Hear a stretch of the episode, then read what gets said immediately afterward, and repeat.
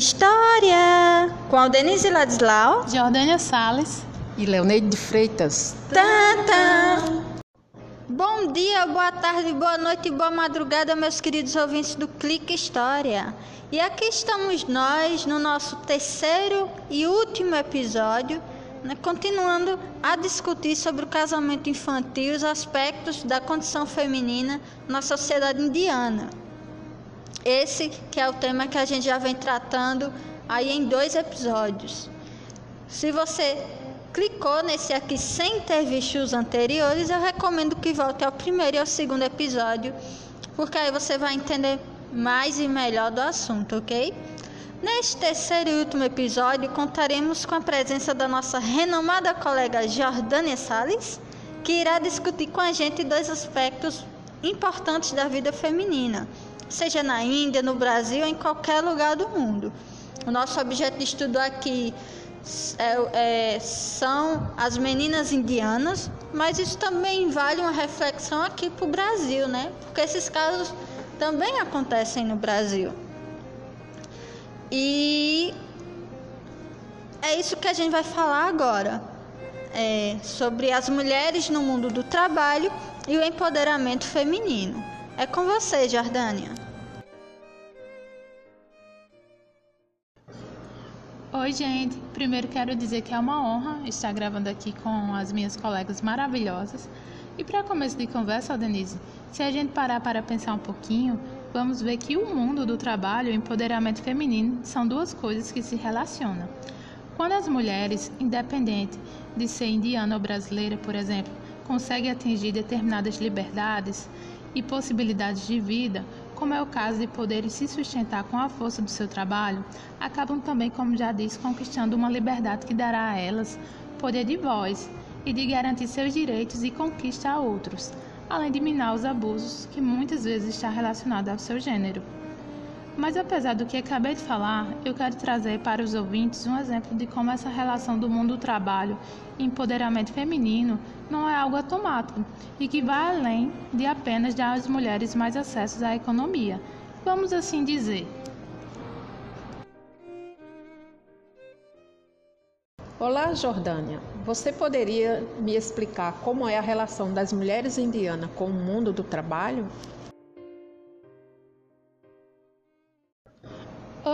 Para te responder, eu trago o exemplo que está presente no texto, os mitos de gênero que instrumentalizam as mulheres, uma visão da linha de frente indiana, das autoras Shirlata Batiwala e Deepa Danraj.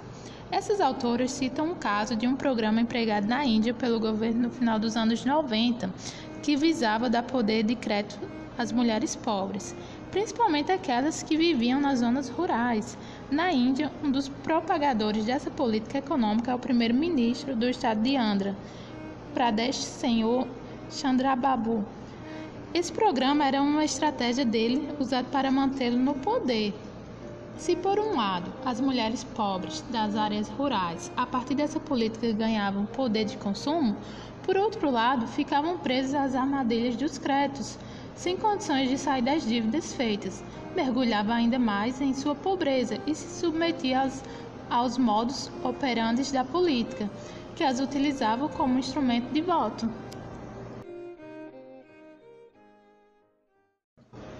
O projeto do Banco Mundial, que se chama Projeto Iniciativo de Pobreza Distrital Financiado, implementado em 20 distritos do Estado, Oficiais do Estado e ONGs conduziram o treinamento de grupos de mulheres nas questões de gênero e em atividades de geração de renda e práticas financeiras, como serviços de escritório e contabilidade.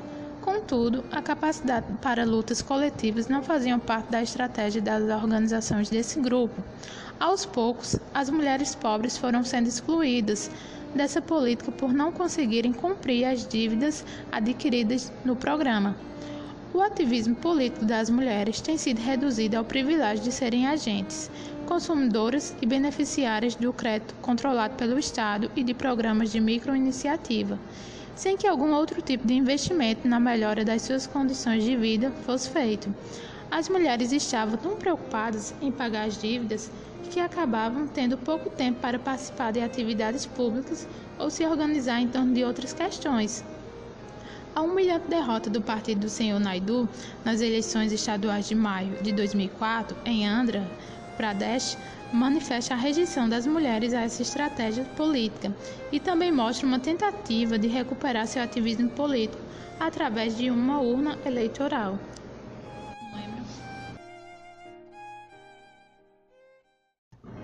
Muito bem, Jordana. Gostei muito do que você explicou agora para a gente. É um exemplo que faz a gente entender melhor essa, essa sociedade indiana, né? Como que trata as mulheres.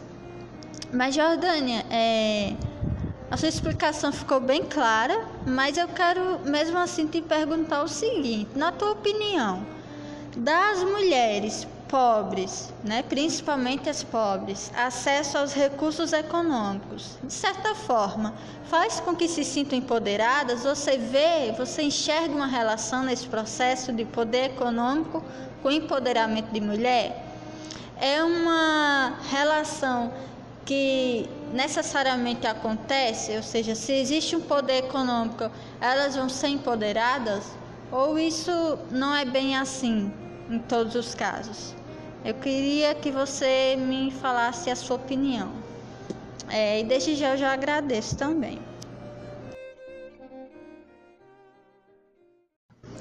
Oi, Aldenise. Para te responder com mais clareza, eu vou ler uma nota da ONU. Ela menciona o seguinte: se as mulheres ganharem acesso ao poder político, elas optarão por políticas que promovam a equidade social e de gênero e o desenvolvimento pacífico e sustentável. Assim, as cotas ou outros métodos para assegurar proporções altas de mulheres em postos eletivos transformarão essas instituições. As mulheres alterarão o caráter da cultura e da prática política e do poder público. Essa nota foi da ONU em 1995. Então, as políticas que realmente colocam as mulheres em um estado de poder Autonomia e liberdade fazem sim com que haja um empoderamento de gênero. As mulheres que conquistam posições de poder ou melhores condições de vida são mais capacitadas e possuem mais lugares de voz. Isso faz com que tenham mais forças para se unirem e promoverem políticas de ajuda mútua. Não havendo, porém, essas ações que conscientizam e ajudam efetivamente as mulheres no seu dia a dia, há não apenas o enfraquecimento do movimento feminista de luta por seus direitos, como também há uma negação, como no caso que vimos sobre o verdadeiro empoderamento das mulheres. Para finalizar, eu trago uma dica de leitura. É o artigo Além da polêmica do provedor: Mulheres, Trabalho e História do Trabalho, da Christian Josh, e neste artigo, a autora se propôs a analisar como as mulheres e sua relação com o mundo do trabalho foi construída na narrativa histórica. Christian explícita casos específicos da inclusão de mulheres indianas nos setores de produção econômica do país. Também mostra como as transformações da concepção do trabalho acabaram forjando novos espaços de exercício do ofício e proporcionando como consequência maior valorização da mão de obra feminina. Então é isso, gente. Eu agradeço a Jordânia e a Leoneide por ter feito esse trabalho comigo, esses três episódios que a gente gravou juntas. Agradeço ao professor Fernando Pureza, né? E também a todos vocês que estão ouvindo o nosso podcast. Muito obrigada. Lembrando sempre que vale a pena conferir né, os textos que foram citados aqui ao longo do nosso trabalho, também conferir a legislação, os sites das ONGs que a gente foi citando ao longo do trabalho. Né? E particularmente esse último texto que Jordana citou, da Chita Josh, é, eu achei bem legal mesmo, né, como ela trabalha o assunto, as problematizações que ela, que ela faz sobre o modo como as mulheres redefinem as noções de espaço do trabalho né? E, e enfim, Leoneide com legislação, eu também que trabalhei um pouco as definições do que é casta, é, a partir do texto de Luiz Dumont. Então isso tudo vale a pena conferir no papel, né? Sair um pouco também do áudio para o papel. E é isso, gente. Muito obrigada. Clique história e vem com a gente. Muito, muito, muito obrigada.